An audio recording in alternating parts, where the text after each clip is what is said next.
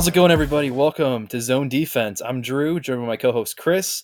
Unfortunately, our other host Ryan could not be here today because he was not feeling well this morning. Uh, be sure to follow us on Spotify at Zone Defense Podcast, on Instagram at Zone Defense Podcast, on Twitter at Zone Defense Pod, and subscribe to our YouTube channel at Zone Defense Podcast. And be sure to ring that bell to get post notifications. Chris, what are we talking about today? Yeah, I'm, I'm really excited for this episode because this is the first true fantasy football episode we're going to do. You know, it's coming up close. Uh, I'm really excited to talk about the players that we we want to draft and then the players that we don't want to draft. We're going to do five from each position list. You can just kind of pick whatever guys, whatever names you want and talk about them. So let's hear what your first guy is, Drew. Yeah, so my first guy is a guy that uh, I've talked about a few times on this pod about how I like him. He had a good, solid year last year, pretty underrated really came on down the stretch. I believe he was number four in receiving yards last year and was an elite, arguably a wide receiver one in fantasy, and that's DeVante Parker of the Miami Dolphins. Um, I know uh, Ryan, unfortunately, is not here today, but I know Chris. I know you're not a big DeVante Parker guy. You're much more in like the Terry McLaurin camp, but. Uh, with DeVante, I think with Fitzmagic, and if Tua is as good as Tua is, um, I think he's got two really good quarterbacks. They do have a tough defense in that uh, in that division with the Bills and even the Patriots as well.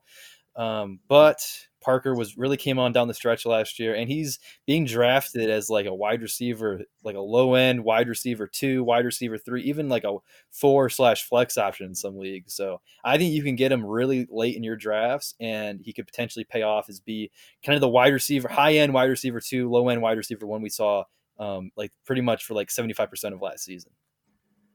You know, uh, I have kind of expressed that I don't think DeVante Parker is like an elite wide receiver one in real life, but I'm actually I fully am endorsing this uh, pick right here, Drew, because he is going as late as basically the seventh round right now, which is insane for a guy that had well over a thousand yards last season and was just dynamic in terms of being a, a, waiver wire addition to your team, kind of in the middle of the season and just kind of going off. He could have been your wide receiver one last year, which is crazy. But yeah, you can kind of get him as the uh, you can get him as a wide receiver two, maybe even a wide receiver three, like you said. I'm I'm fully in on him being a pretty good fantasy option for you. I would love to draft him as my second wide receiver after going like running back heavy early.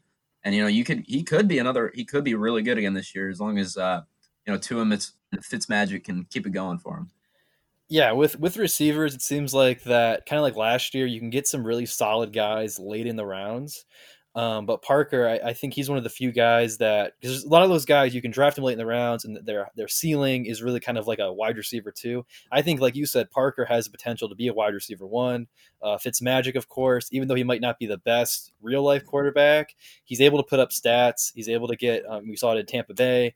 Um, we saw it even with New York when he was there a while ago. He's able to put up stats, especially fantasy stats, and I think Parker will definitely benefit from that. And Tua, if he's the generational talent that a lot of people expect him to be, um, you know, maybe Parker can be the clear cut wide receiver one again, and regardless who's back there under center, I think Parker is due for another big season and is a big due draft for me because of how late he's going in, in drafts. And I think he has the potential to be a really good impact player for you. Definitely a lot more than uh, maybe some other guys you could get in his where he's going right now in the in drafts.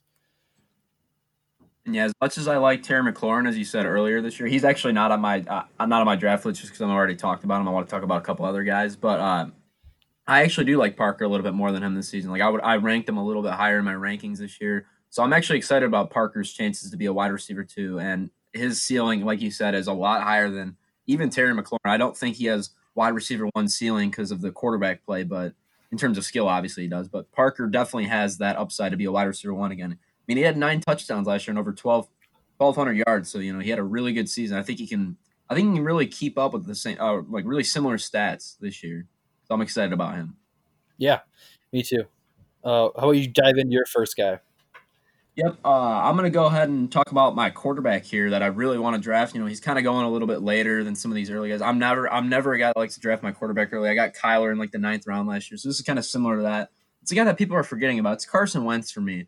I'm really excited about him, his upside to be a top five quarterback this year. You know, he doesn't have the same rushing upside as some of the other elite quarterbacks like Lamar Jackson and them, you can get him really late in drafts. He's going all the way in the basically the tenth round, which is uh, I think that's crazy for me. Is I can get all my skill position players and then finally take Wentz after having a bunch of depth pieces at running back and receiver. So this is a guy I'm really excited about. I think he's got some uh, new and improved weapons. You know, hopefully DeSean Jackson can stay healthy and keep his mouth shut in the near future, and then obviously Miles Sanders the beast too. But not having Jeffery is a concern, but I think Jalen Reagor will make up for that as well. Uh, I I'm really excited about Wentz this year. I think he could I think he could easily be a top five quarterback, and you're getting him really late in drafts.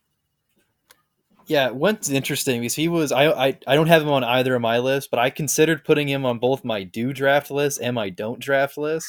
it's, he's, he's kind of a confusing player because it seems like yeah. Um, I, I looked at a few like fantasy early fantasy rankings here, and it seems like he's kind of like high, as high as QB five and as low as like QB nine, QB ten. Um, yep. So I think if you can get him, kind of like what you said in that QB nine, QB ten range, I think he's definitely a value there. Of course, injuries are always concerned with him, um, as well as the the options that he has around him because it seems like it, whatever there whatever happens there in Philly, it seems like all of his weapons just get hurt all the time, including him. So that's always a concern, right. and that's why I put him in my don't draft list if he's like if you're taking him like QB five. But if he's available there late in the rounds, I think he's definitely worth a nod because as we saw a couple years ago, he was an MVP candidate and he was even right. really good last year. So um, yeah, it's injuries are a concern. So if you can get him later, for sure, kind of take that chance because he's a lot better than some of these other guys that I've seen are kind of around him, like Drew Brees or Matt Ryan. I think he's a lot better than both those guys. So right, yeah, that's kind of what I'm saying. I'm seeing like names behind him, like Tom Brady's getting drafted behind him, Aaron Rodgers, Matt Ryan. These are all guys that are getting drafted rounds ahead of him, which is absurd to me. Even Big Ben is kind of sneaks into that category of he was literally didn't play last season. People are drafting him or kind of around the same range as Wentz. I feel like people are just forgetting how good he is. I understand there's plenty of injury risk, and that's why I would not take him. And I agree. If he's like a fifth round pick or something, someone wants to reach on there, that's an idiotic pick for me. I but I love the value there. Right at the basically you can get him at the turn of the 9-10 round, and that is that's huge for my team. If I can snag him in that round, I'm absolutely going to do it, and I'll take the chance on it. Maybe I'll draft like a Cam Newton really late in the draft just to pair him with it. Then you got a you basically have a locked in QB one at some point. And if one of them gets hurt, obviously it stinks. But you know, having the other one, you basically have a top quarterback no matter what. So I, I really like that. Yeah, I I agree.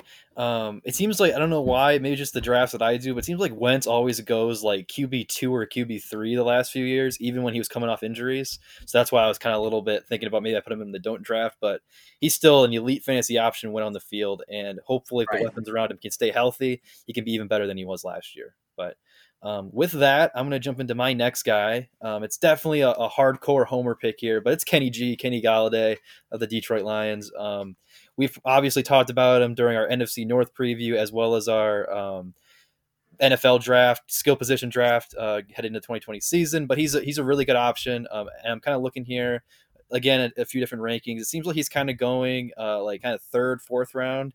Um, and I think I'm if seeing him in the third round, yeah, yeah. If I, I, think if Stafford stays healthy this year, I mean, we saw what he did last year with the likes of David Blough and Jeff Driskel behind center. If if Stafford can stay healthy for all or at least most of the season, I think Kenny G could put up like legit top tier wide receiver one numbers and be one of the best fantasy options in the league.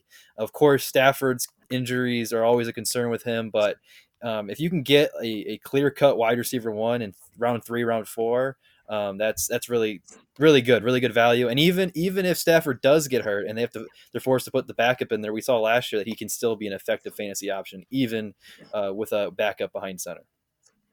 Yeah, uh, Kenny G, uh, not on either one of my lists, but I do like the pick here. Uh, I was kind of in the camp of I'm not, I'm kind of not really wanting to grab. I probably will not have him this year because I'm in a league with a ton of Lions fans, and someone's going to reach on him in the second round, which I'm not really a big fan of that. And I kind of expected his ADP to be around in the second round, and I'm like, yeah, I'm kind of out on that. But if you can get him in the third round, I'm absolutely down for that. You can get two solid running backs if you can grab them right on that that second, third turn. Say you get McCaffrey with the first overall pick. If you can grab Kenny G with your third round pick on the way back as your wide receiver one, I'm absolutely in on that. That's a that's a great pick because this is a guy that could easily finish as the wide receiver one.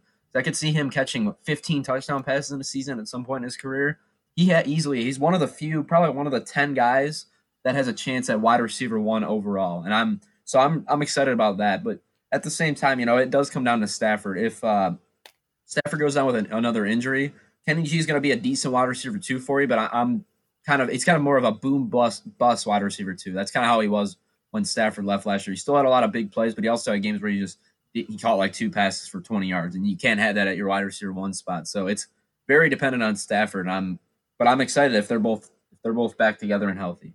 Yeah, yeah, and and uh, unless you're drafting your team in the Detroit area and Kenny G goes in like early second round. I remember last yeah. year Kerryon Johnson was going in like round two as well, just because we're in a league with a lot of Lions fans. But unless if you're not in the Detroit area, you can probably get Kenny G round three, round four. Um, yeah. which I, I think, like you said, that'll pay huge dividends. But round two, I, I kind of am with you there. I wouldn't, I wouldn't take him in round two. But um, there's very few guys that I feel like you could get that late, like round three, round four, that have the potential to be one of, if not the best receiver in terms of fantasy this year. Yeah, I definitely, uh, I'm, I'm definitely intrigued by your pick here. That's a very interesting one. I'm going to stay in the NFC North for my pick here. It's another really solid receiver, another one, number one receiver, and I've definitely uh, exclaimed some love for him going into the season. It's Allen Robinson for me, man. Um, he's going in the in kind of in the same range as Kenny G, maybe a little bit later. It says on this app he's, he's going at the 306, which I am absolutely fine taking him there. I would take him around that Kenny G range. If I couldn't get Kenny G at the uh, you know the 301, I'm taking Allen Robinson there because he is. I think he has an absolute. He's a. I think he's basically a lock for a wide receiver one spot this year because I know their offense stinks, but they really don't have much around him, and he's going to be a target machine this year. I mean, he had I think he had over 150 targets last year. He had 98 receptions. If he gets that again with a little bit better touchdown luck, he is he's going to easily smash that ADP mark. And I think he could finish over some of these top receivers. And and there's a guy on my do not draft list. I can easily see him finishing ahead of him. That's hilarious because when you said NFC North receiver, I have another NFC North receiver on my do draft list, and it's not Allen Robinson. So I thought you were going to say one name, and then you completely just swerved me right there. But Allen Robinson, um, yeah, I mean he's a good fantasy producer, and actually in some of these um, like fantasy rankings that I'm seeing, he's right around like you said the Kenny G range. Um, right. The big concern for me, though, and the reason that why he's not on my do draft list, and I actually contemplated putting him on my don't draft list, is just because mm-hmm. the hmm. questions at quarterback there. And yeah, obviously he can still be a legit fantasy option, um, even with the problems as we saw like the last couple years when Trubisky was under center, and now they got Nick Foles, and Nick Foles is a is a decent, you know, mediocre level quarterback. But that was that kind of worries me a little bit. Um, but at the same time, I guess if you can get him there in round three, he's pretty. He's a good option, but I, in my opinion, I feel like I see him more as a wide receiver too, just because of those question marks. Yeah, I'm I'm I'm more in on him just because I think Foles is going to win the starting job, and I no, I'm not proclaiming Foles as some great quarterback. He's really not, but he loves to target his wide receiver one, and he's gonna he's gonna take shots down the field to him. And Robinson's a great jump ball guy. He's a great route runner, so I feel like he's just gonna be Nick Foles slash Mitch Trubisky's best friend. I think he's going to be a target machine. I think he, I think he's going to get upwards of 150 targets, and it's not something I'm not proclaiming he's going to be super hyper efficient because he wasn't last year. He averaged like I think 12 yards per reception, which is it's average for the league. But he's going to catch a lot of passes, and if he's getting that target volume with the, the, amount of talent he has, in my opinion, I think he's one of the best receivers in the league. Uh, I think he's basically locked into a it's a low end wide receiver one role, but definitely a, I think he could be a wide receiver one, and kind of the same strategy for Kenny G. I'm if I'm getting two running backs and then I can take him as my third pick. I would love to have him as my wide receiver one. That would be that'd be huge for my team, in my opinion. Yeah, talent wise, I think he's definitely one of the best receivers in the game. It's just again those question marks about who's who's throwing the ball yeah. to him. But I will say to kind of contradict myself from what I said earlier, Trubisky is so below average, and to go from that to all the way to Foles, who even though he's just average, I feel right. like that could really pay some huge dividends for him. Again, I don't think I'd draft him in the second round or even the early third no. round. I'd wait more low third, maybe even high fourth if he's still there to take him. Um, that's just sure. for me because there, even though Foles is a decent quarterback, um, there's still some question marks around him, especially health and all that stuff. But um, yeah, talent wise, he's still a really good player, and as we've seen in the past, he can still prove to be a productive fantasy option, even though maybe the the the person throwing the ball isn't the best. Yep, I, I couldn't agree more there. Yeah, I think we're kind of on the same page there. Yeah, I did say early third round. I would probably try to go get him more in the mid mid third. You know, if you're getting like you're, you're around like the Zeke, Michael Thomas range of the first round, so like the, the mid first, and you can come back in the third and get him right there. I am perfectly happy with that. It's either wide receiver one or two. I think he's going to smash his ADP, in my opinion. He is going higher. And I'm looking at one of the rankings right now. He's going higher than like Kenny G, but even like guys like Odell, Mike Evans, the guy I'm about to say next. Um, there's some of these guys that I'm like, I don't know if Robinson's better than those guys. I kind of would rather have those guys instead of Allen Robinson, but I guess we'll just have to wait and see. Even Chris Godwin too. He's he's going ahead of Chris Godwin in this this one. Oh, you're uh, see on my on mine. Chris, all those receivers besides Odell are going well ahead of him. So I, okay. I maybe we're obviously looking at some different rankings here. But if that's true, I'm yeah. There's some of those guys. I'm definitely I'm definitely taking Godwin over him. I'm definitely taking. I'm not taking Mike Evans over him. He's not on my do do not draft list. But I, am not really a big fan of Evans' chances this year with Brady. I don't think he's going to take that many shots down the field. So I would take him over him. But you know, in my ADP that I'm looking at, he's kind of going in between that and guys like DJ Moore and Robert Woods that are going just right after. Oh yeah, for sure. If if if he's in that that range, yeah, definitely. Allen Robinson is, is a lot better than those guys, in my opinion. So, um, but I'll jump into my next guy. I kind of teased it. I have another NFC North receiver. However, he's not on the Chicago Bears. He's on the Minnesota Vikings, and that's Adam Thielen. Uh, this is a guy that I've drafted. I think the last few years, um, he's just a catch machine. He's always able to, he's very consistent. Like he doesn't give you those monster, like 20, 25 point games, but he's always double digits, seems like. You can always count on them. Last year, I know there was a few injury concerns, but I feel like now he's the clear cut number one guy there. Diggs is gone. He's not going to have to kind of fight for targets against Diggs anymore. Of course, you have Justin Jefferson there now, and you got Dalvin Cook out of the backfield, which kind of worries you in terms of touches. But I still think Thielen, if he can stay healthy, and he's kind of going, he's that guy that I said he's going in that Allen Robinson range. I would let I would have Thielen a lot more than Robinson. I like Thielen a lot more than Golladay. I even mm-hmm. like him better than guys like Odell. Mike Evans. I think Thielen, if he can stay healthy, I think he's he's just a catch machine. And yeah, is he not going to put up the 25 points games that like a guy like Godwin could do? But I feel like Godwin, you can also have that potential for like a, a five, six point dud. And with Thielen, I feel like he just consistently gets you 10 to 17 points. And that's really, that's, that proves really beneficial for you just to kind of be able to count on him as your wide receiver one, maybe a high end wide receiver two.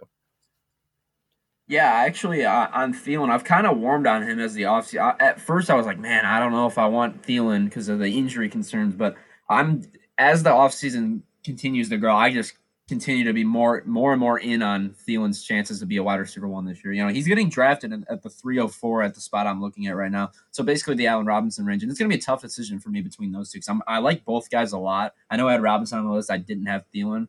But Thielen's another guy I'm definitely looking to draft in uh, in my home league. And I don't think he's actually going to go in the middle of the third. I think he's going to go a little bit later than that. So if he's definitely doing that, I'm all in on that because I think he can easily be a top 10 receiver. The concerns are that Cousins hasn't really thrown the ball that much lately, but I think, especially if Cook holds out, they're definitely going to need to air the ball out a little bit more. And no Diggs also means that most of the targets are going to go to him and Justin Jefferson. And Jefferson's still an unproven rookie. So I'm looking, Cousins is obviously going to look Thielen's way a lot. I think he's going to see upwards of 120 targets. And if he's getting that with his catch rate of, of around 65 to 70%, he's definitely going to have well over a thousand yards. Should have eight to ten touchdowns, which is is going to give him wide receiver one numbers, and I'm definitely excited about that. Yeah, for sure. And and if you remember, that was one of the big problems that Diggs had with Minnesota was that because Cousins liked to target uh, Thielen, and that's why he felt like he had to target Diggs a little bit more. So now that Diggs, that kind of distraction's gone, I think Thielen could really, as long as he stays stays healthy. Of course, that's the big the big asterisk on this is he needs to stay healthy because there that was a definite problem with him last year. But um, I think he's especially where he's going in that like 30 like 30 spot range right now uh, both rankings that i'm looking at i think um, I, I, feel more confident about him to have a really good year than even kenny g that i mentioned earlier i think Thielen is a is a really good receiver especially for the position that he's going and the guys that are around him yeah i definitely i definitely like that pick a lot i'm going to jump into my first running back in my draft board it's going to be a guy that's kind of at that one-two turn. I'm really excited about him, at least for now, because they haven't really added a running back in free agency. It's Miles Sanders for me, so another Philadelphia Eagle. I'm really excited about Sanders' chances this year to be a uh, running back one, as long as they don't add anybody in free agency. Like if they pick up Devonta Freeman, just forget about what I said because he's probably going to finish as a wide receiver too. And he's going to be really frustrating. But in the state he's in right now, with just him and Boston Scott in that backfield, he should dominate this year. I could see him catching over 65 passes, especially with the weapons kind of already being depleted a little bit with Jeffery going down with an injury. And then he's going to rush for over a thousand yards, in my opinion, because I think he's very talented. And they still have a pretty good offensive line, even without Brandon Brooks. And I think you're, I think you should take him over some of those late first round running backs. I, I really like his chances to finish as a top 10 running back this year. I think he's just that talented. And I think he proved at the end of last season he could be a bell cow in this league. And he's obviously a very talented pass catcher, like I said before. So in a PPR, he's getting, he's getting that bump for me. And if you can get him at the 202 as your basically your running back two, if you're if you're going with the you got one of those late picks, you can take him as running back too. I am absolutely in on that because that would be sweet to get pair him with another guy like maybe Joe Mixon or something like that. That's a good duo, and that's going to give you a good chance to make the playoffs in your league. Yeah, I'll, I'll be honest. I'm I'm kind of confused by all the Miles Sanders hype that's around him. I know he kind of finished the season off last year, but he's going like like you said, he's going top twenty right now, which is a little confusing to me because I think Oh, he's see, I, still, I love him there. he's still a little like unproven in my opinion. I feel like we see these guys every year, like the your uh, what was that Royce Freeman on the Broncos a few years ago. These guys that are like super hyped as rookies, and they're go- even Kerryon Johnson, uh, Detroit's own to Kerryon Johnson last year. You got these guys that are like going high high end in, in, the running back range, and then they just kind of fall off a cliff. And running back, I feel like receiver, it's it's a lot more kind of a proven ground where you can take a guy and you can feel like, okay, yeah, this this this makes sense. But running back seem like every year there's these like undrafted guys that just come out of nowhere, and everyone's like like uh, James Conner a few years ago, even Kareem Hunt. I think that was 2017 with the Chiefs. And Miles Sanders, I feel like, in my opinion, he seems like this classic guy that finished the season off strong last year and now everyone's like, oh, he's gonna have a huge year, and now he's like RB ten, and I'm just kind of like, I don't know, I just don't, I just don't see it. And I, if he falls to like round three, I'm like, okay, cool, but I feel I just there's a lot of red flags there, and he feels like a classic fantasy guy where like goes super high and then he just kind of fails and falls on his face. See, yeah, you definitely have to pay for the uh, the expected breakout of Sanders, but I think his ceiling is so enormous. I, I get that there is definitely some risk for him because he is so he's kind of unproven, but they did spend a second round pick on him. I know Doug Pederson loves use running back by committee, but if he does not add anybody in the backfield with just Sanders and Boston Scott, I could easily see Sanders being a top ten back in this uh, in this fantasy season because I think he has the receiving upside is what I really like. So if you're drafting in a standard league, I agree that this would be a reach for me because he's not one of those bell cow running backs. He's not going to score a ton of touchdowns on the ground. He only had five, what, three rushing touchdowns last year, which is nothing to write home about. But I think if you're drafting him in the PPR format, he can score upwards of 10 touchdowns in the season as a whole and he's going to catch 60 passes. I, I think without a doubt, even if they they add a committee back to it, like Devonta Freeman. But I think I think he's a lock to finish as a top 15 back. But I think he's at the upside personally. So I kind of am buying into the hype this year. I know not everybody's going to. You kind of have to pick if you're in or out before the draft, and I'm I'm choosing to be in on this one. This is one guy I'm going to take a I'm going to take a stand on. Yeah, I mean, I I I'm not going to draft him unless he falls, just because of just the uncertainty there. But you're right. I mean, he does have the potential to be really good, especially like we said with with Wentz. If the options around him kind of fall to injury as they have the last few years, um, he could be the, the clear cut number one option, both in terms of running the ball and receiving and receiving it, which is right. huge for his fantasy value. At the same time, though, like you said, Doug Pederson, he uh, he likes to do that running back by committee, which kind of concerns me a little bit with his value. Uh, David Montgomery, that's the other Chicago Bear guy last year, the rookie that everybody was like, "Oh yeah, he's gonna have a huge year," and then he like did nothing. So that's why I these guys like try to steer away from. Um, but I guess you do have to take some chances and if uh, if Sanders is going to be a clear cut RB one like you think you like you think you like you think he is, Chris, definitely take a chance on him. Yeah, I'm kind of I'm just kind of a fan of him as I know I understand like kind of what you're saying. I definitely get the uh, the pessimism with some people because there's definitely gonna be people that are just completely out on his draft price. I, I totally understand it, and um, I'm definitely aware that there's some risk there. But I think he has the upside to finish as a top three running back, and I want that as my run. Especially if you're getting Mr. Running Back too. I would not draft him in the first round as my running back one. I'm I'm taking a guy like you know Kenyan Drake, Joe Mixon. If I can get one of the, or even like Kamara, Zeke, maybe you can get Sanders in the mid of the second. If you can get him as your RB two, he has an insane upside to finish as another RB one. So if you have him plus like a, a, really safe first runner like Zeke, you're I think you're in excellent shape, and you could easily win. It could be a championship winning move, or it could send you out of the playoffs. So you know you got you got to pick which side you want.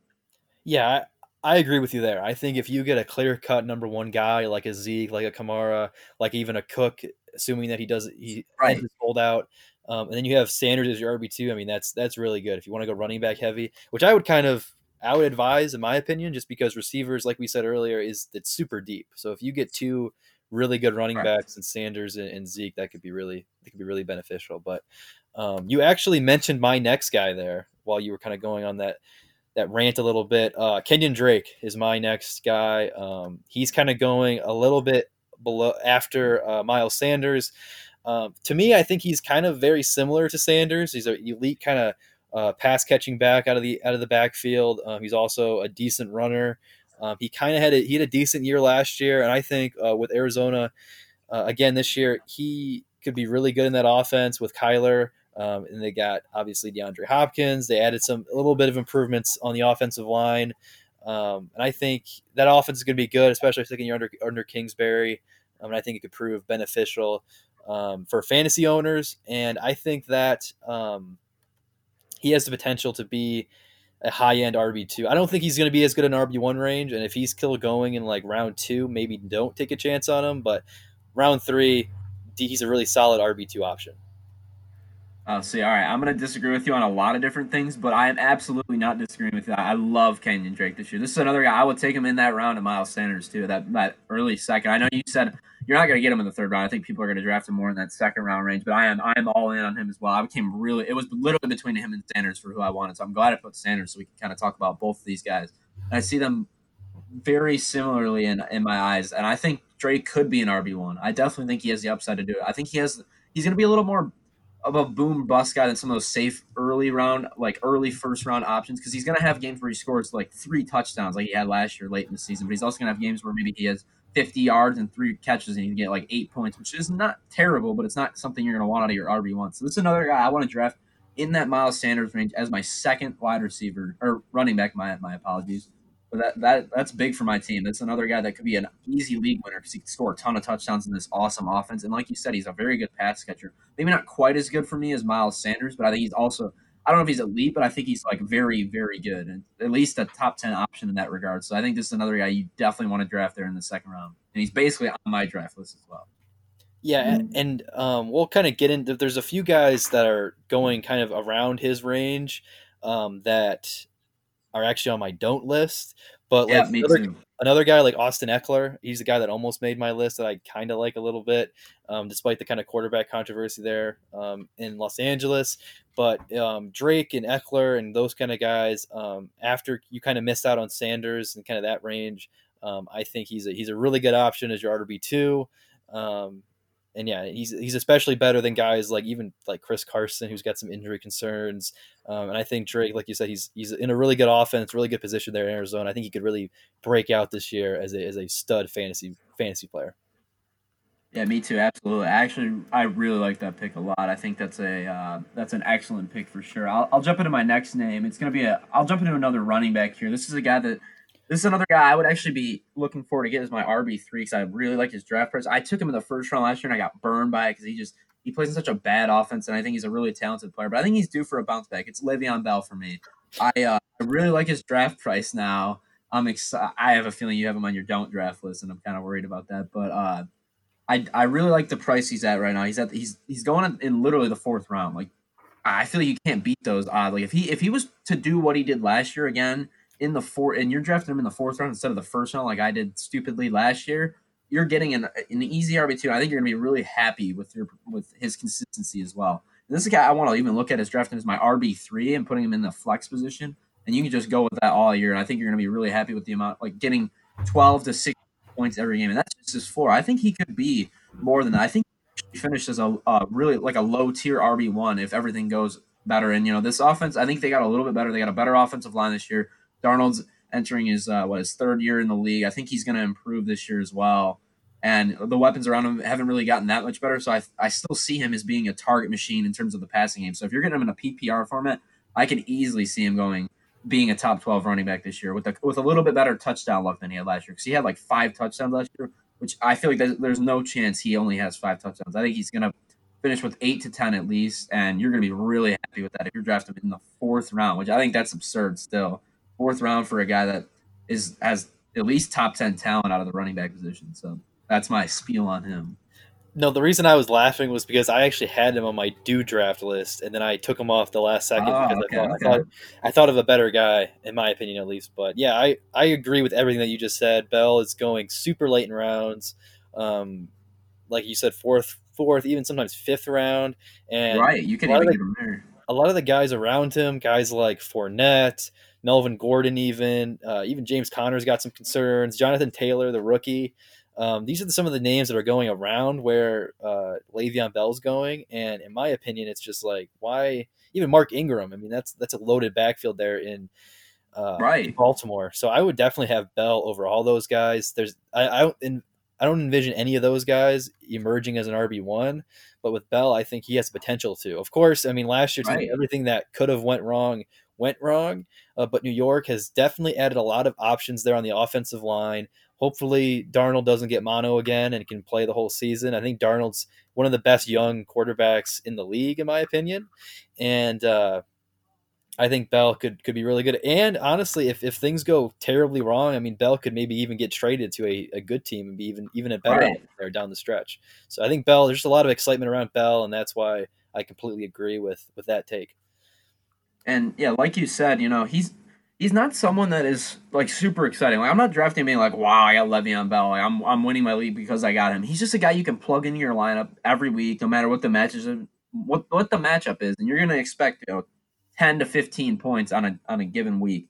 And I think last year uh, everything went wrong, like you said, but he still finished as the RB seventeen. That's not terrible. It's still uh, like a, a safe RB two option for you, and I'm, I'm really happy about that. Like I'm out about his draft price now. You know, it's going literally in the fourth round, and like you said, maybe even in the fifth round because I'm sure some people are going to be off him this year, which I don't really get it at that price. If you were still drafting the first round, yeah, absolutely not. He would be on my do not draft list. Even in the second round, I'm not taking him there. But I think the fantasy community has drafted has even under kind of or overdone it with how low he's going because I think he's still a lot better than literally all those names you said, like Melvin Gordon, even though I like him, David Johnson, Clyde Edwards-Helaire, even even a guy like Nick Chubb. I, I might take him. I, I might think he finishes ahead of Nick Chubb this year, especially with some of his concerns.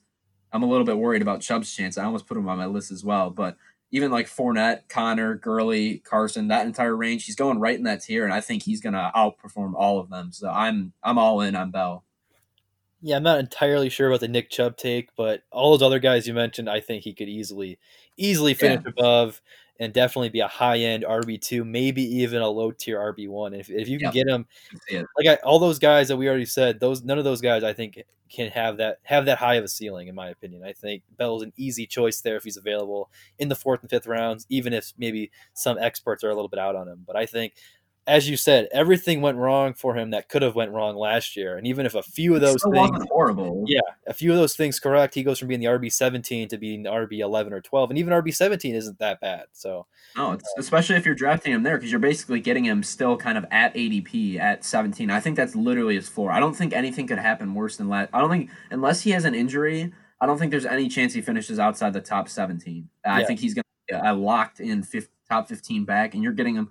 I'm I'm honestly comfortable going RB RB and then getting him in the third round as your third running back before you even go receiver because that would be you'd have a loaded backfield for Yeah. the whole season. That'd and you maybe you could even tr- maybe you could even trade him as well. Um, right if, if he's else. performing well you Yeah. might be able to get a lot for him you know that would be pretty sweet there there is some concerns with Bell because he doesn't reportedly doesn't get along with Adam Gase, but who actually legitimately who traded to a team that we like Yeah.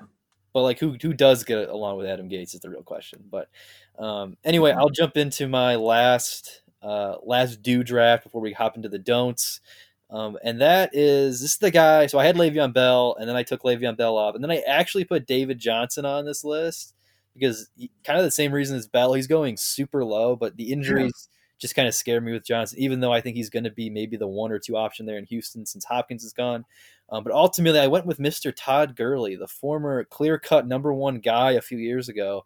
Of course, injuries have just really derailed his career, but believe it or not, he's only 25 years old. Like I looked this up, and that's just insane. He's I thought he was like 31. He's 25. It is absolutely nuts. He's going in that. He's going a little bit higher than uh, Yeah. Le'Veon Bell, but he's still going in that Chris Carson. I, I mean, I like Clyde Edwards-Helaire. I'll be honest, but he's going with guys like Chris Carson, Leonard Fournette, uh, Melvin Gordon, James Conner, and I like Gurley way more than any of those guys. And I think Gurley has potential to drop even lower than that because everyone's so Yeah. worried about the injuries. And for the same exact reasons that we mentioned for Bell, um, a lot of those guys I don't think have the potential to be a clear cut number one. But Gurley, I mean, he's still only 25. He's in a decent offense there in Atlanta. Um, of course, he went to Georgia there for college, so he's probably happy to be there. And I think he has potential to have a really breakout year. I don't know how much longer he's going to be good because of the injuries, but um, I think Gurley, this could be one of his last like really good seasons. I think he's he's hungry. I think he's ready to rebound, and I think he's a he's a really good option there where he's going in drafts. Yeah, on Gurley, uh, I didn't have him on either one of my lists, but I actually, um, I'm kind of, yeah, I'm kind of like at a pause right now. I want to see what happens to his ADP, but there is a lot of things going for Gurley. You know, like you said, he's going to his uh hometown or his college town. I don't know exactly where his hometown is, but uh, He's going back to where he played college ball. Um, he's basically the only show in town. So if he's not hurt, he's going to get work. He's basically like Le'Veon Bell. There's no one. I mean, you could say Frank Gore, but they're basically like the same situation for me. They're they're and the RB one clear cut in their offense with no competition whatsoever for touches. And I think Gurley has the chance. He, like you said, I think he has a higher ceiling than Bell. Actually, I think he could finish as a top five back, but I also see an, a higher injury risk with him as well. Like like you said, because the the knee could give out at any time, and he could just he could be done, and you could be just out of a out of a running back too there. And he's going a little bit before Bell, so I'm going to take Bell in terms of which guy I'd rather have on my team. But I'm not saying by no regard will I not draft early. If he's there in the third round, I'm absolutely in on on that price. But I do see him kind of creep into the back half of the second round, which that's kind of too too spicy for me. But if I can get him as either my RB two or three in that third round, I'm I'm all in on that as well as Bell. Yeah, I think I think you have the potential to get him in like the mid third round through even like yeah. the high fifth, which I think I I, I envision him possibly falling just because there's so many people that are completely that are just completely out on Gurley because of the injury concerns. But yeah. uh, a lot of those guys around him, like I said, if you can take him, like you kind of said with Bell, um, where he. Uh, if you can get him as like your RB three, I mean that's just that's unbelievable. If you can get Gurley as your RB3, it really is is just insane, especially because of how deep the wide receiver position is. Um, Gurley, if he stays healthy, I think he could be one of the best backs in the game. That offense around him in Atlanta is obviously better than that in New York around Bell. So I think, of course, injuries are a concern with Gurley, as I've said like a thousand times here. But if he can stay healthy, I think he could be easily a top eight running back, maybe. Yeah, I could um, easily see it and I think he's he, he's we saw with Devonta Freeman too in that offense that Freeman Freeman thrived. So hopefully Gurley Gurley can kind of do well and have a have a deserved bounce back season.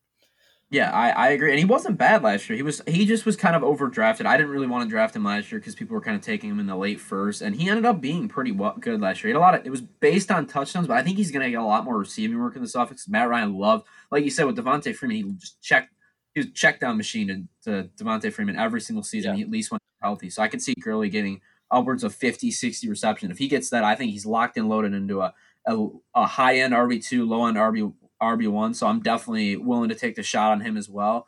And this is kind of my pick, kind of goes along with this at the receiver position, just because it's kind of like the uh, strategy where you could get Gurley as your RB3 and then you could take guys, this guy at this range. But I'm going to kind of give you a few names first. You can get you can get like DJ Moore, you get Robert Woods or Calvin Ridley in the fourth round. So I thought about all three of those guys because I like all of them in the fourth round. But the guy I ultimately went with is DJ Chark.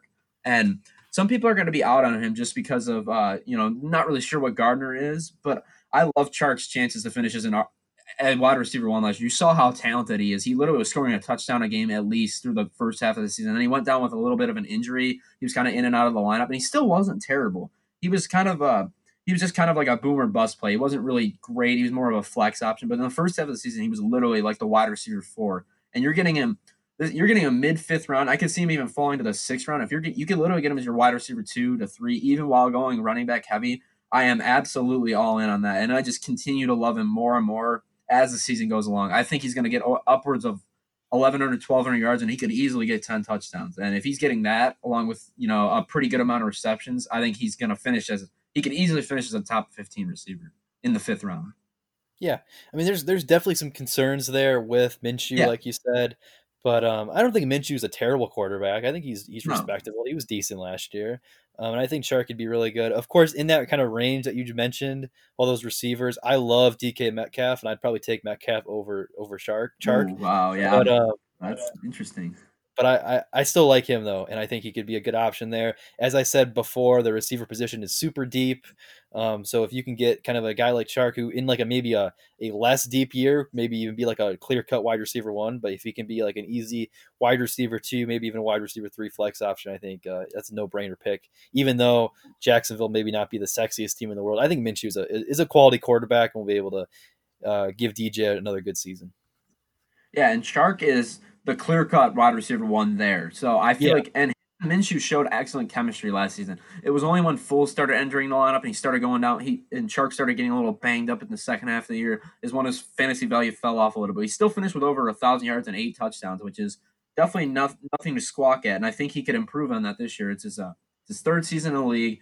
He's a hyper athletic receiver. He's a guy that can go up and get the jump ball. He's also a four four speed guy, so he's gonna he can beat anyone on deep coverage, and he's also a, a pretty solid route runner in my opinion. I think he can kind of do a little bit of everything, and I think he's an underrated receiver in this league too. I think even I've kind of underrated him since, but I've I've took a look at some of his metrics as a route runner, and I've kind of uh, changed my opinion on it because I used to think he was kind of a bad route runner, but now I, I think he's even a, above average one. And if he's that with all the his speed, his ability to run after the catch, and his ability to go up and get the jump ball, I think he's he's got all the tools to be a wide receiver one in this league and in fantasy. Yeah, for sure. He's he's low there, and if you can get that that value that you just said that late in the draft, I mean, it's definitely definitely worth it for sure. Um, but I believe that concludes our do's for the draft. Now we're gonna hop into the don'ts. We each pick five guys, um, and I'll start off with uh, a guy who's going currently his ADP, just based on the site that I'm looking at right now. It is ADP five, and that's Derrick Henry. Um, I think he's just a touch machine, and um, that that offensive line they definitely lost a lot of pieces there. Ryan Tannehill, I know he was, I think his QBR, the best QBR of any quarterback down the stretch last year, and was or maybe the best quarterback in the league. Um, can he rebound? Can he can kind of uh, do that again? Replicate that? Is kind of I'm not 100 percent sure. Um, and Henry, I mean, he led the league in rushing last year, and I don't really know if he's going to do that again. Um, and I just I don't like him there as the ADP five going in that kind of range with Kamara and Cook. I just and even Mixon and even Chubb and even guys like Josh Jacobs. I like Josh Jacobs. I don't like I don't like Henry that high at that at that steep a price, and I I, I worry there might be some fall off this year, and that's why I'm I'm kind of out on Derrick Henry. Yeah, I uh, I couldn't agree more. He's on my list. I, I actually have a, a pivot option, which I'm gonna I'm gonna bring up. It's gonna piss you off because you just mentioned him, but uh, Henry is he's going to get yards. He's going to have probably upwards of 1300 yards easily and over 10 touchdowns, but it's his problem with it. He is just absolutely not a receiving factor at all. He's going to he might catch 15 passes this year for 100 yards and that is nothing. He offers nothing in PPR to me.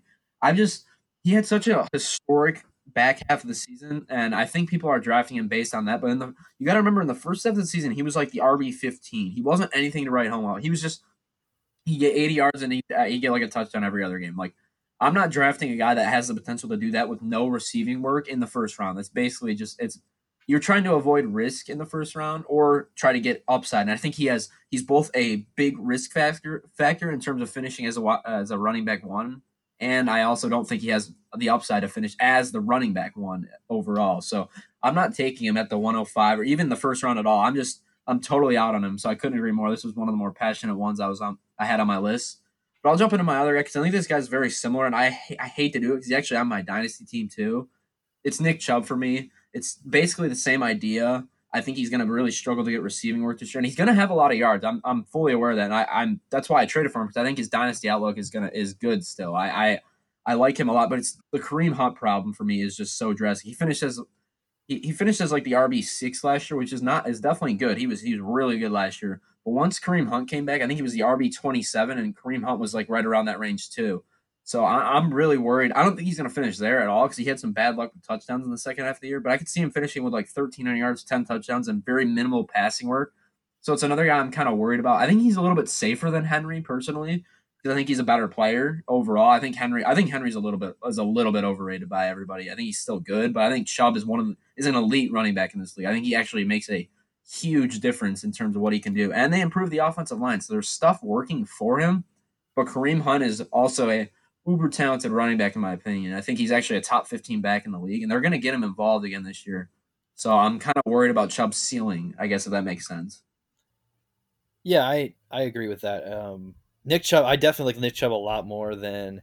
Yeah, um, I understand. Derrick Henry, he's one of my personal favorite players in the league. Yeah, me too. I love Nick Chubb. I, it, it, pains me to put him on this list, but you know, I, am trying to be like really un, trying to be unbiased. I have another guy on this list that I also really like, and I'm I'm sad to put him on the list too. But Chubb's one of those guys that he he just I don't know. I just don't think he's going to catch more than 30 balls this year. It's which is more than Henry, but I also don't think he's going to score as many touchdowns as Henry. So I'm kind of out on his. I just don't think he has ceiling. I think he's going to end up finishing as like a, a low end RB one to high end RB two, which is fine. But if you're drafting him in the first round, yeah, I don't know no upside for me in, in terms yeah. of like top five. He's definitely been one of my favorite fantasy options the last few years because I've been able to get him yeah. in like the low second round, third, right. even sometimes early fourth round. Um, but yeah, as much as I love him, I agree that if you're taking him as your clear cut RB one, it kind of concerns me when there is still some conversation about that might be a more kind of a running back by committee kind of thing with Kareem Hunt. There. Yeah. As we saw previously, of course, the off the field stuff is a definite issue with Hunt, but he was one of the best running backs in the league easily, and one of the most elite uh, pass catching backs too. Kareem Hunt is another guy. I know we kind of finished the do's, but he's a guy that maybe you do want to draft because of how, how late he's going in drafts.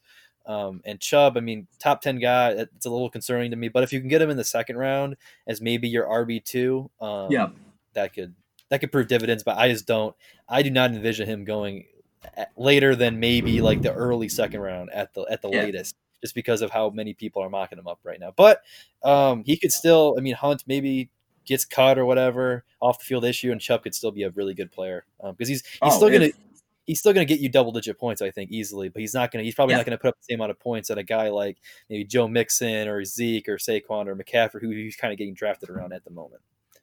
Right. That's kind of my concern with him. It's absolutely not as if if Kareem Hunt's not in the backfield, I'm literally taking Chubb over. He'd be like the fourth pick in the draft for me. I, am taking him over. Even like I'd even consider like taking him over Zeke because I think he's that talented. I think he's in literally that range of players. I mean he I'd take him over Kamara too. I, I really would. I think he's that talented and he's a good receiver. He's not he's no scrub in the receiving game. I like people like to say he's not a pass catcher. He is a good pass catcher. He had like 50 receptions last year. It was all in the first half of the season. Once Kareem Hunt came back, that was the big problem is that he couldn't get in the end zone at all. And that was part of their offense. So maybe he'll have a little bit better luck in that regard. But he also didn't catch any passes. So he was basically just 100 yards and one reception. So he's basically getting you 12 points a week. And if you're getting that in the first round, Absolutely not. Second round, I'm more okay with it, but I think he's going to be a, fir- a late first round pick or kind of at that turn. I want him in the mid second if I can get him there.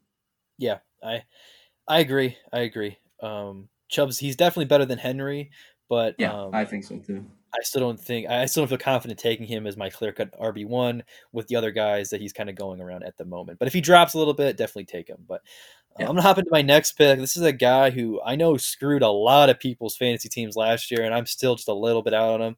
And that's Juju Smith Schuster with the Pittsburgh hmm. Steelers. Mm. Um, so I was actually kind of surprised, and I almost didn't include him on my list because it it seems like we're almost kind of overcorrecting because he's his current ADP is 45 at the moment.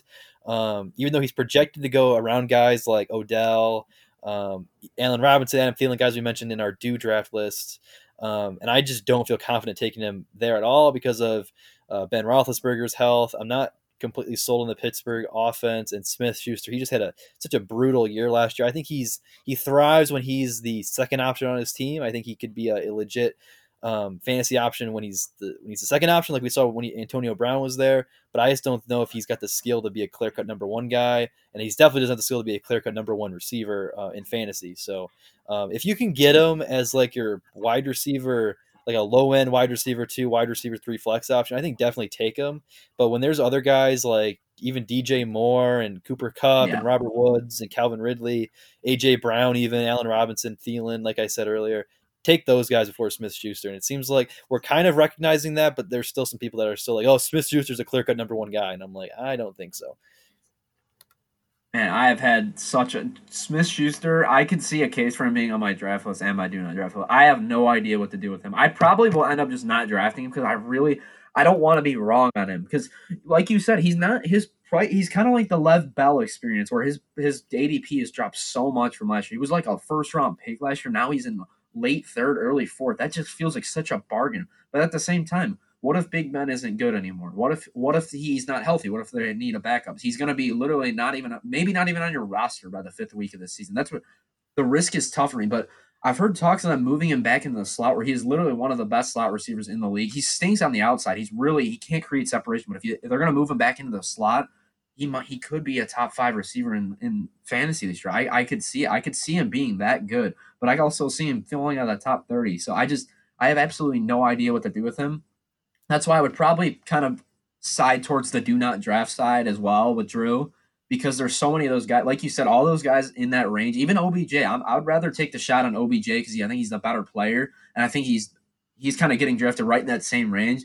I think he'd be kind of crazy to take Juju right over OBJ, and even like DJ Moore too. He's I think he's a player I probably should have put on my draft side because I'm a big fan of him this year as well. He's going to be a top ten receiver for sure. but like I, I can't will myself to take Schuster over Moore. I just I don't know. It's it's really tough, but at the same time, he's proven that he could literally be a top five receiver in fantasy. So I don't know what to do with him at all. Yeah, there's just a lot of there's a lot of red flags there, and kind of like we said, some of, the, some of the other guys, if like there's a lot of ifs. Like if Roethlisberger stays healthy, and if they move him back into the slot, and if the Steelers' offense around him is still good, then he can be a top tier guy. So for that right. reason, if, if if people are taking him like third, fourth round, I'm like, no, thank you.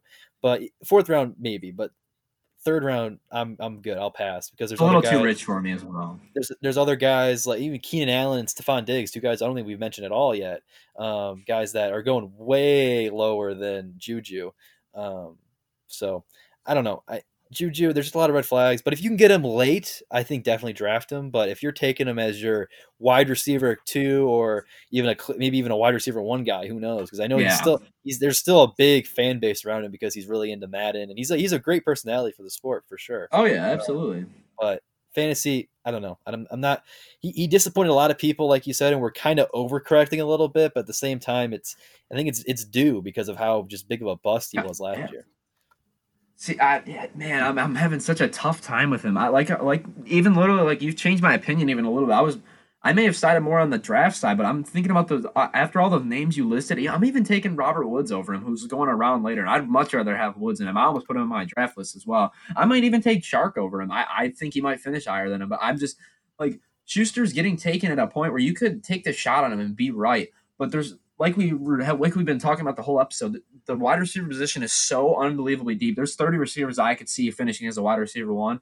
Why why not just pass on him and take like DJ Moore, which we're pretty certain he's going to finish as a solid option. We're not really sure about Schuster, so I think that's that's why I would be out, kind of like Chark Take for that reason. I'm out. I just there's so many so much talent around him in the draft. So I, I think I'm gonna I'm gonna shy away from him this year. Yeah, you could you could wait a full round or two and get guys like AJ Green, Michael Gallup, Hollywood Brown, even Tyler Boyd, guys that might not have as high of a ceiling as Juju, but definitely not as many red flags and you're not going to be as concerned. So it just it depends on if, if you get a guy like Michael Thomas or like one of the clear cut receivers and you can kind of afford to maybe take a risk on a guy like Juju, definitely do it. But if you're That's counting on him, situation, I would do it. If you're counting on him to be like your clear cut wide receiver two, wide receiver one, drafting him in third or fourth round, don't do it because um, we just saw last year how big of a bust he was, and I, am worried if Roethlisberger goes down, the same thing could happen again yeah, I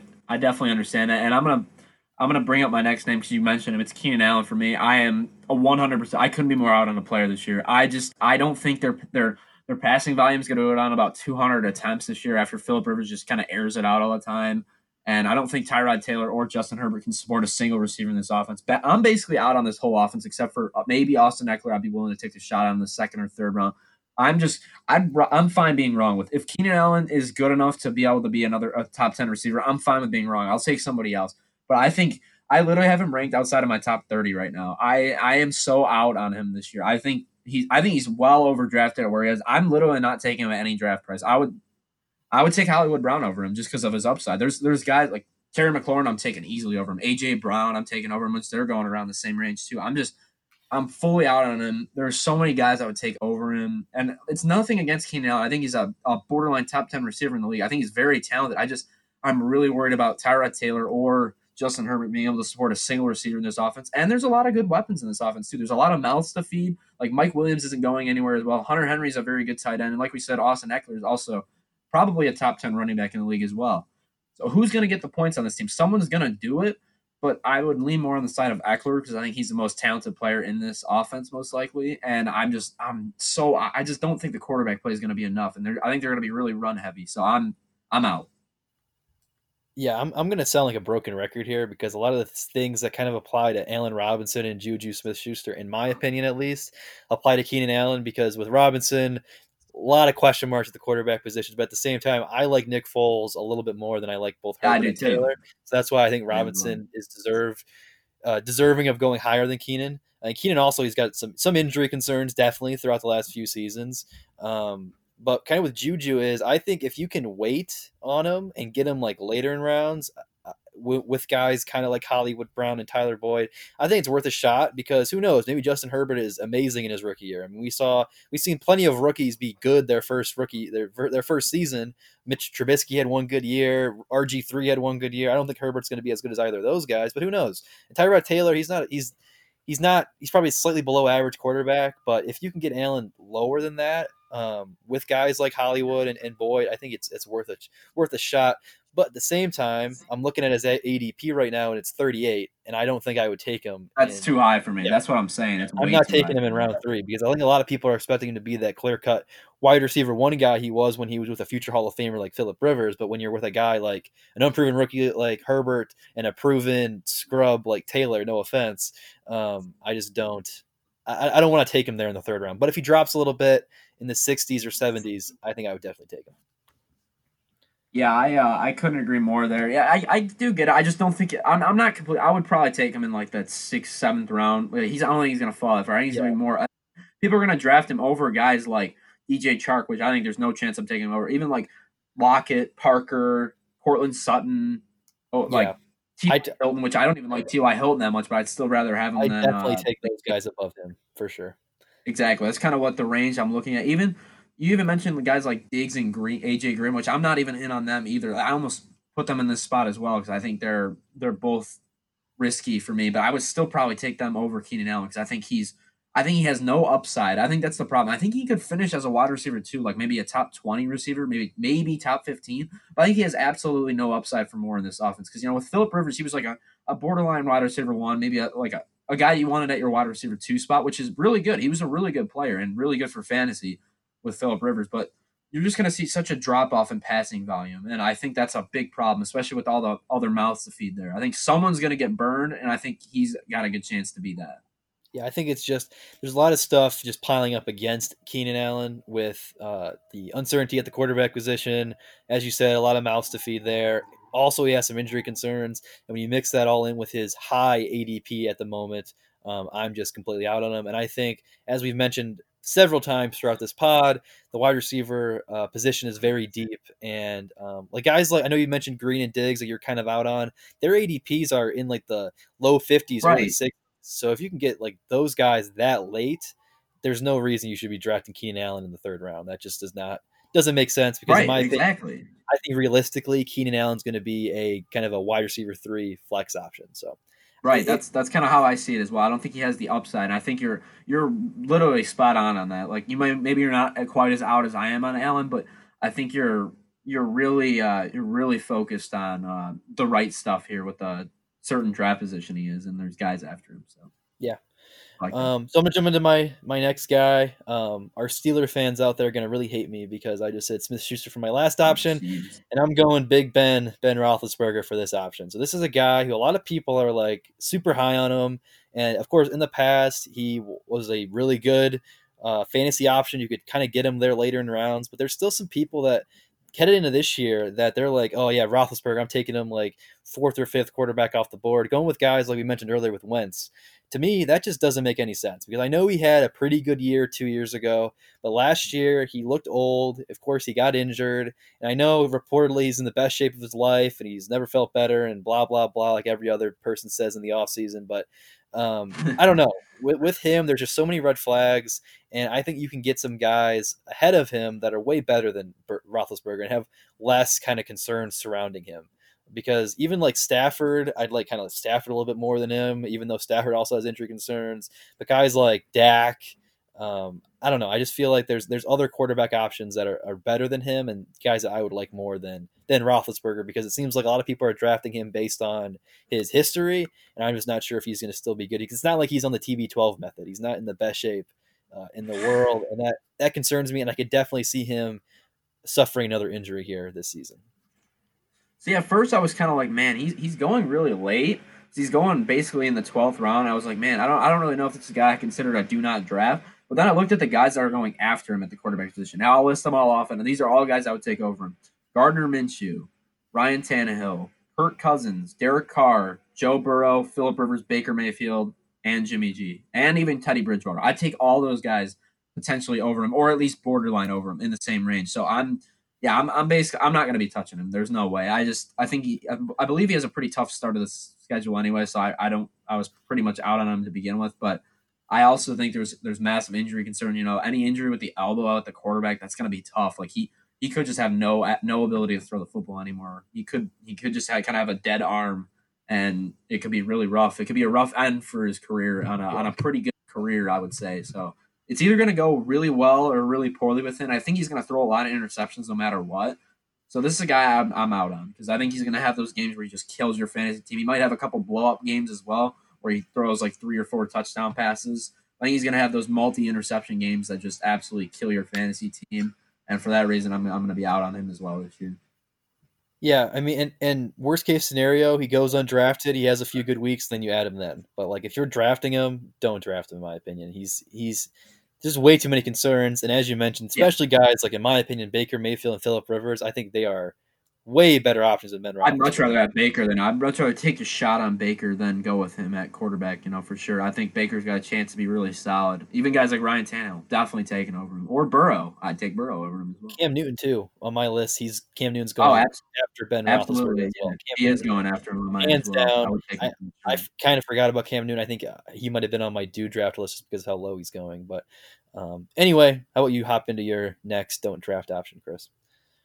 All right, so we'll go with uh, I'll go with my quarterback at this spot too. It's it's a guy that is arguably he literally could be the best quarterback the position. Not Mahomes. I'm not I'm not saying him, but uh, it's Russell Wilson for me. I it's nothing to do with his talent. It's all about the fact that he just is so unbelievably inconsistent as a as a fantasy option. You know, he had 31 touchdowns last year and 4,000 yards, which seems awesome. Like, it seems like you're like, man, he must have been really good last year. But it's the problem of just he was so bad down the stretch in terms of fantasy. He he started off really well, and you were probably really happy that you drafted him in the early part of the season, but he just absolutely burned fantasy owners in the second half of the season. He was really struggling to throw a lot of touch, multiple touchdown passes. He wasn't really running that much. He's kind of lost that ability to give you a ton of rushing upside. So I, I think I'm going to pass on him. Like he could, like I said, he's one of the he literally could be the best quarterback in the NFL. Some people take him over even Mahomes in that regard.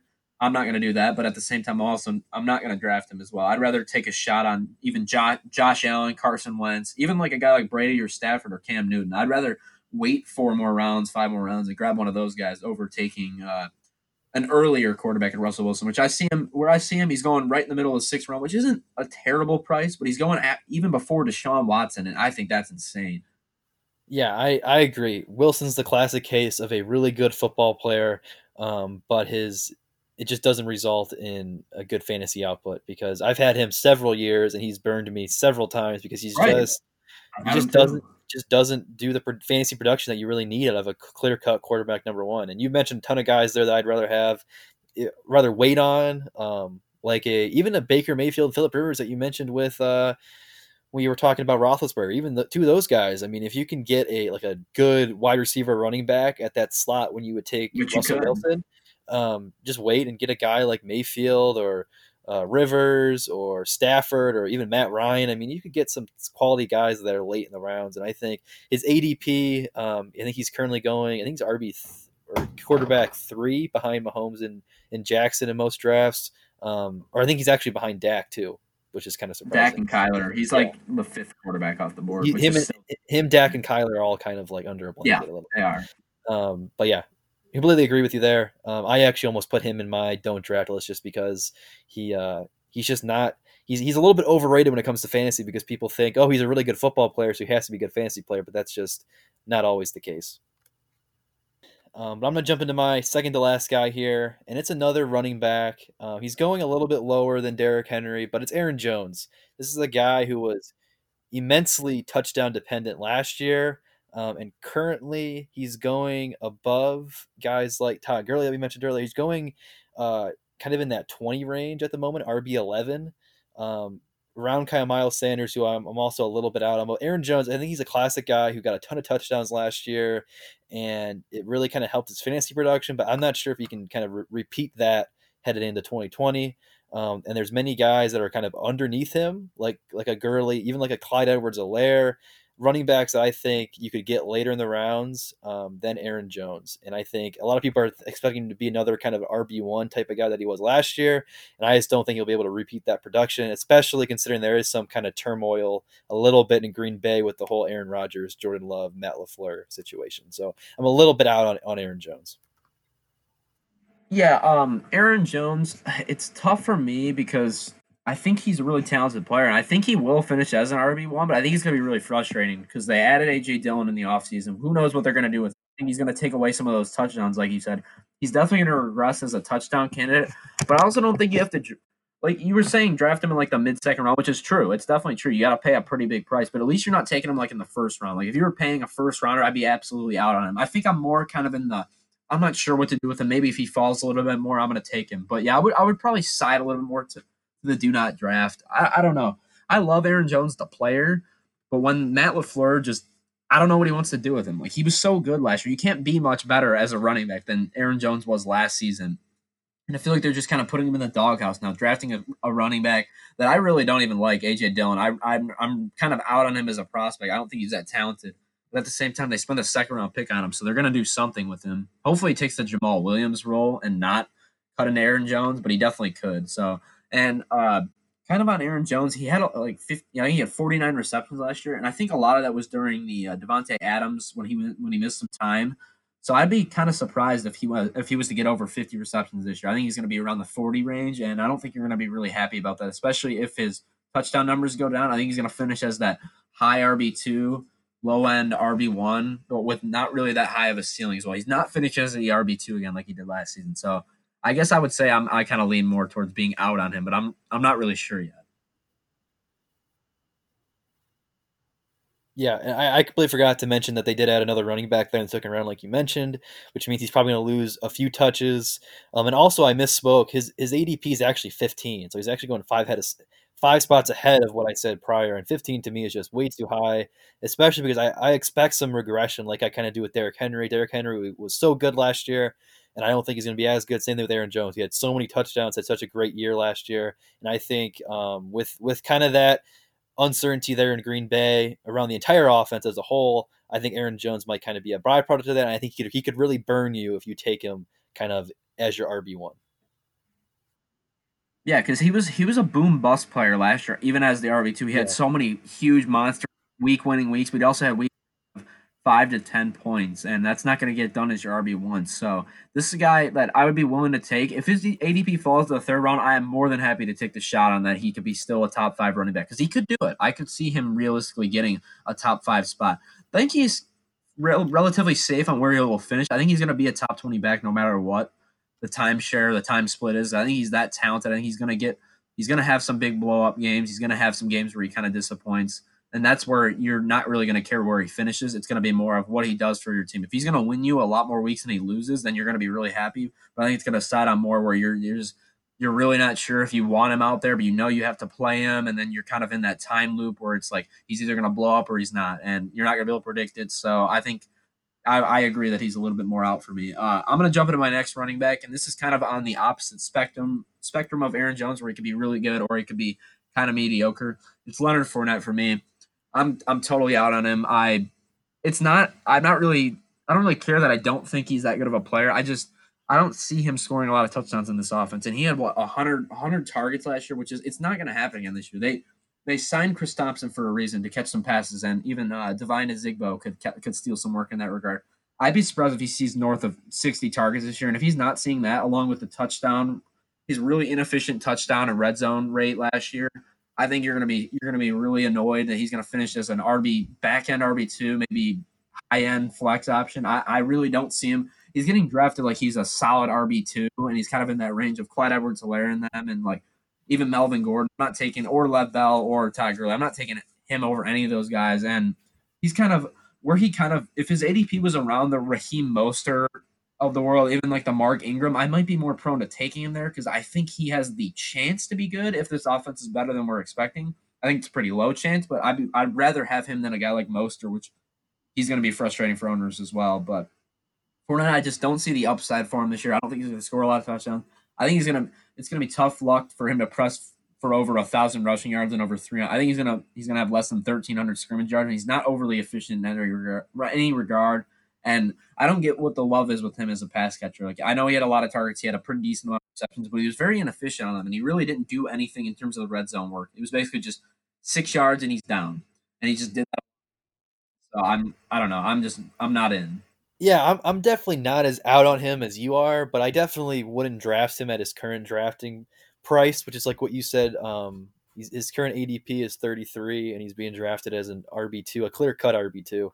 Um, and there's some other guys Wait, in that range, like a David Johnson, even David Johnson, James Conner, Le'Veon Bell, like we talked about earlier, Melvin Gordon, Clyde Edwards-Helaire. I mean, he's getting dra- Todd Gurley. He's getting drafted around with these guys, and I just don't like him there. However, if you can kind of get him a little bit later, which I doubt, just because he's a, he is a big name, I think he's definitely worth it because he could be a solid back. At the same time, though, injuries are always concerned with him, and it's not like Jacksonville is an, an amazing offense like we met, talked about earlier with with DJ Chark um, and Fournette. I just I don't know. It, it's it's not really a running ground and pound game anymore, and I feel like he kind of would thrive in that that environment, and that's just not how the game is played anymore. So I. Um, I'm with you there for the most part. If, if you're drafting him as your clear RB two, kind of maybe don't do that. But if you're taking him as maybe yeah, if you're, ta- I, I think he's he's easily an RB three in my opinion. I, I I don't really know if there's that much debate. I think he could be a clear, a good RB three option as long as you have some kind of maybe backup plan behind yeah. him. Yeah, definitely. And another thing with Fournette is that this defense got significantly worse yeah. over the offseason. So I think they're going to have to air. I kind of like the Gardner and DJ Chark combo because I think those two are gonna they're gonna connect a lot more because they're gonna be behind in so many games. It's kind of like the uh, the Panthers motto for me as well. I think uh, they're going to be uh, te- both those teams are going to be teams that are just really bad. they're going to have to air the ball out a lot. There's going to be a lot of garbage time fantasy points for both of them. And I just don't see. I feel like Fournette's going to get kind of lost in the dust here. I think he's going to have or he's going to approach the thousand the thousand yard mark as a as a rusher, and he's probably going to have around 300 receiving yards. But I just I think he's going to struggle for touchdowns. I think he's going to he's going to be very inefficient in the red zone. I think even his rushing efficiency is due for a little bit of regression. He averaged 4.4 a carry which is the high, I think it's I believe it's the highest he's had in his career, and I don't I could see him more around the 4.0 range, and and I'm just kind of out on him as as draft price. Yeah, it, like I said, I, I, think he's a clear cut RB three if you can get him at that point. But um, if you're taking him as your clear cut RB two, I'm out. Um, but I'm gonna hop into my final guy here, my final don't draft guy, and that is the wide receiver for the Dallas Cowboys, Mr. Amari Cooper. Um, for me, it's the exact same reason as we have mentioned for a lot of these receivers. Is it's so it's such a deep position. Currently, Amari Cooper is ADP 26.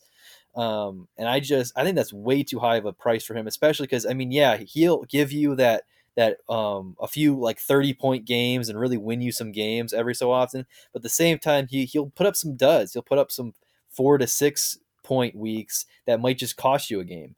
And uh, for me, drafting him as your clear cut wide receiver one, even wide, even like a high end wide receiver two, I'm, I'm kind of out on that because I feel like you can get some some really good options later in the rounds, and guys like DJ Moore, uh, Ridley, Chark, Metcalf, Lockett, guys like those that I feel like are a little bit more reliable, might not have like the the huge monster 30 to 40 point games like Cooper has every so often, but also they're more consistent and the, the inconsistency with Cooper has just always turned me off, and I'm just a little worried there. And kind of like you said with um, uh, one of your earlier picks, um, there's just a lot of mouths to feed there. Like you said with Keenan Allen, there's just a lot of mouths to feed in, in Dallas as well, and I just don't, I just yeah. don't, I'm kind of out on that, especially if you're taking him that high in drafts.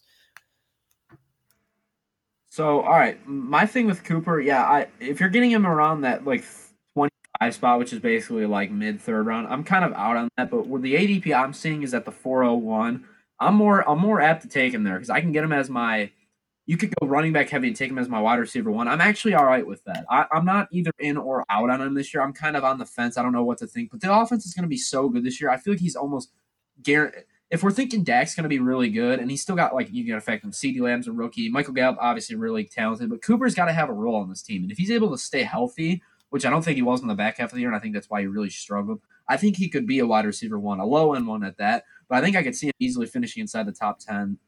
It's going to be a little bit unpredictable what he does. I think he is.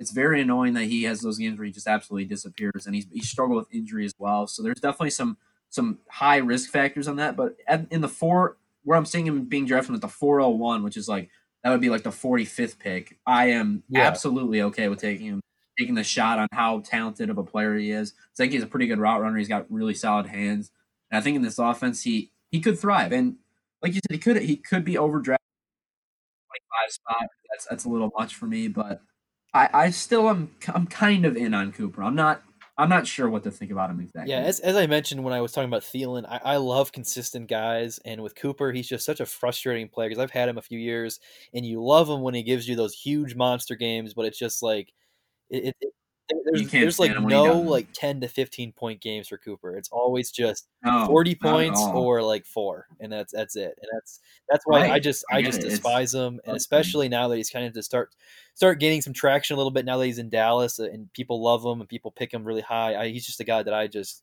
automatically steer away from, especially when look at some of these other guys yeah. that are being taken around him, specifically with wide receivers. I know you're kind of out on Mike Evans, but I like Mike Evans more. I like Odell more. Even Allen Robinson, Thielen, like I said earlier, I, I, like those guys a lot more than Cooper, just because of purely because of the consistency. Yeah.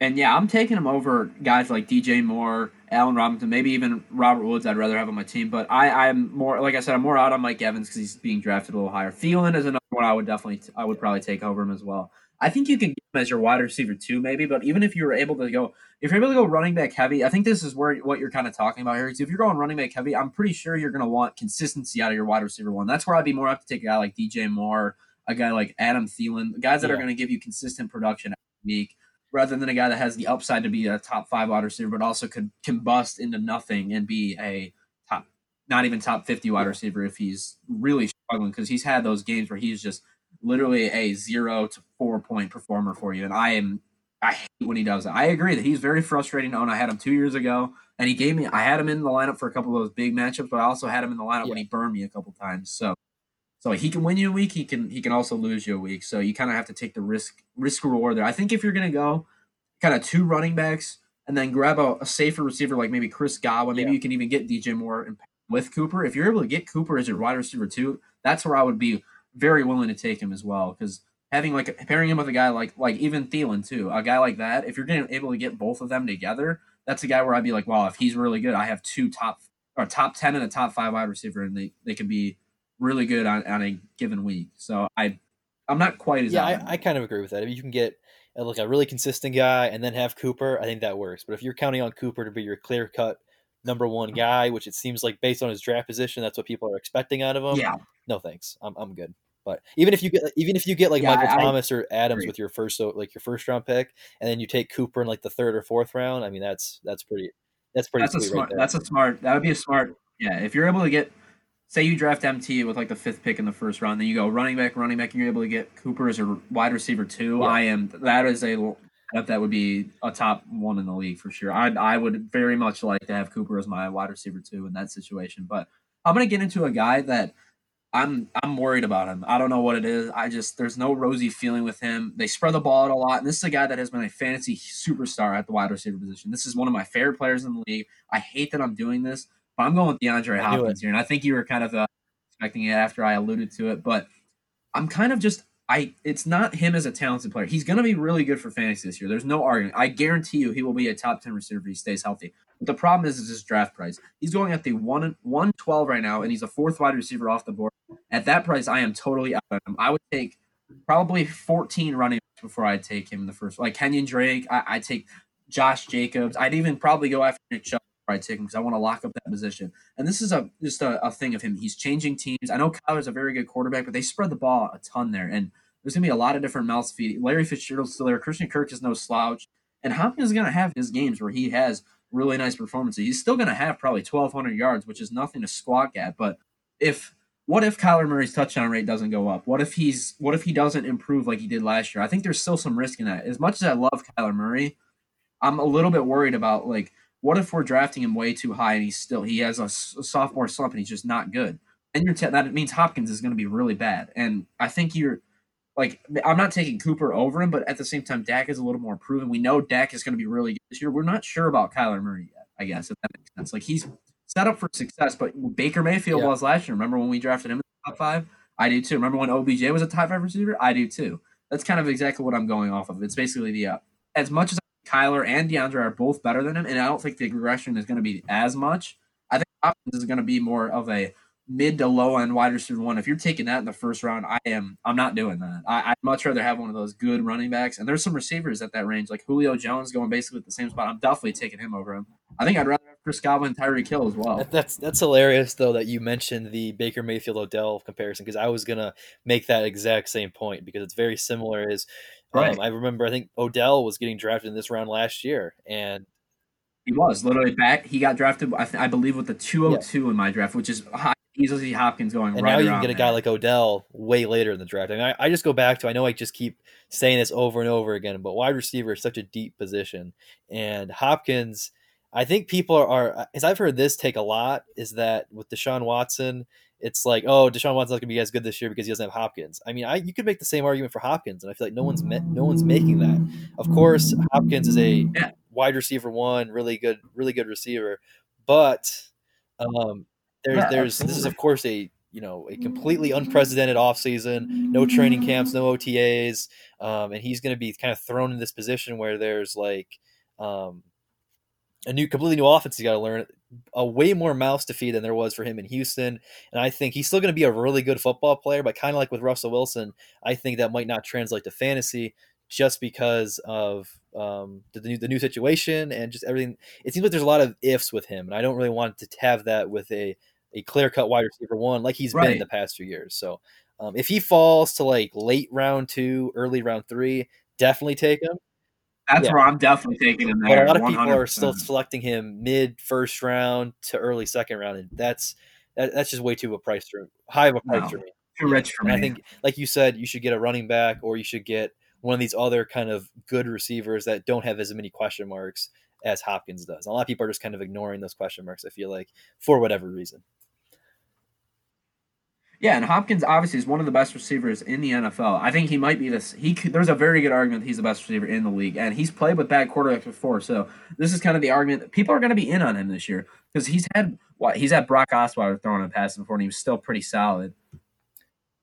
And uh, I, I don't know. I'm just kind of, uh, but I'm just kind of worried that he's gonna he's gonna regress a little bit. I think Kyler's gonna they're gonna have their games where they have big time connections. They're also gonna have games where they're not on the same page, especially with the uh, the abbreviated offseason, like kind of like Drew was saying over there. For those reasons, I think I'm going to be more out on him. But if he does, for some reason, fall all the way to the back of the second, early third, he would be on my draft list because if he was at that price, I'm not waiting. This is a guy that's too talented that long because he could easily still finish as the wide receiver one if everything went right. He could literally finish as the wide receiver one. I'm not a wide receiver one, just the best receiver in the NFL. Yeah. He could be that. I mean, I to I'm gonna say two points real quick. So the first one, um, I would be shocked. I know I said this before, but I'd be shocked if he is still available after like late first, early second. Which I, would be super surprised just because of how big a name he is. Um, but also, I know I mentioned how like the sophomore slump that really kind of hurt Baker Mayfield last year, and subsequently also hurt Odell Beckham Jr. and even Jarvis Landry to a lesser extent. Um, there at the same time like guys like Lamar Jackson and Patrick Mahomes in their sophomore year, they were freaking MVPs. So I'm not sure. A lot of people yeah. like expect Kyler to be that guy as well. Um, but I think more realistically, he's probably not going to be as bad as Baker was last year, but he's probably not going to be as as good as, Lamar. Good as and, and that, that kind of levels um, Hopkins, I think, as a is a decent wide receiver one, but I don't think he's he's worth that high draft price um, that he's currently going, which is ADP 13, which is a little bit a little bit high for me, especially with all the, the surrounding question marks around him. Yeah, um, I'm I'm glad we're in agreement there because I, for our for our listeners, I would like just just try to avoid him, man. There's a lot of different guys you could take at that range where you're going to be a lot happier with, and Hopkins just it's not one of them for me. But if he does fall, which he probably won't, I would take. Yeah, for sure. Um, but with that, uh, Chris, do you have anything else to add um, about your your your ten guys? No, just amp me up more for the season. I'm getting more and more So I'm really hoping we have a season this year because I am pumped for my fantasy draft. I'm pumped to watch football, and just I, I can't wait to see if we're right or we're wrong on some of these. I'm sure we'll we'll have both, or we're both crazy, or we're both yeah. spot on. Hope, hopefully, there is a season. Uh, this is kind of like like you mentioned at the top. This is like our first fantasy episode. I know we're eventually going to do a couple mock drafts, probably some more fantasy ranking episodes. Those are going to be a lot of fun. Definitely look out look out for those. Um, and we also did, like I mentioned earlier as well, we did a 2020 NFL skill positions draft um, which is a little bit different than fantasy. But if you haven't checked that out already, definitely check it out. But um, that's all for this episode. Again, we're the Zone Defense Podcast. Um, make sure you subscribe to our YouTube channel, follow us on Spotify, follow us on Twitter, follow us on Instagram. Um, we have a ton of different episodes. As I mentioned, the NFL draft. We did NFL uh, division deep dives for a couple divisions. We also did a few NBA videos. So definitely check those out if you haven't already.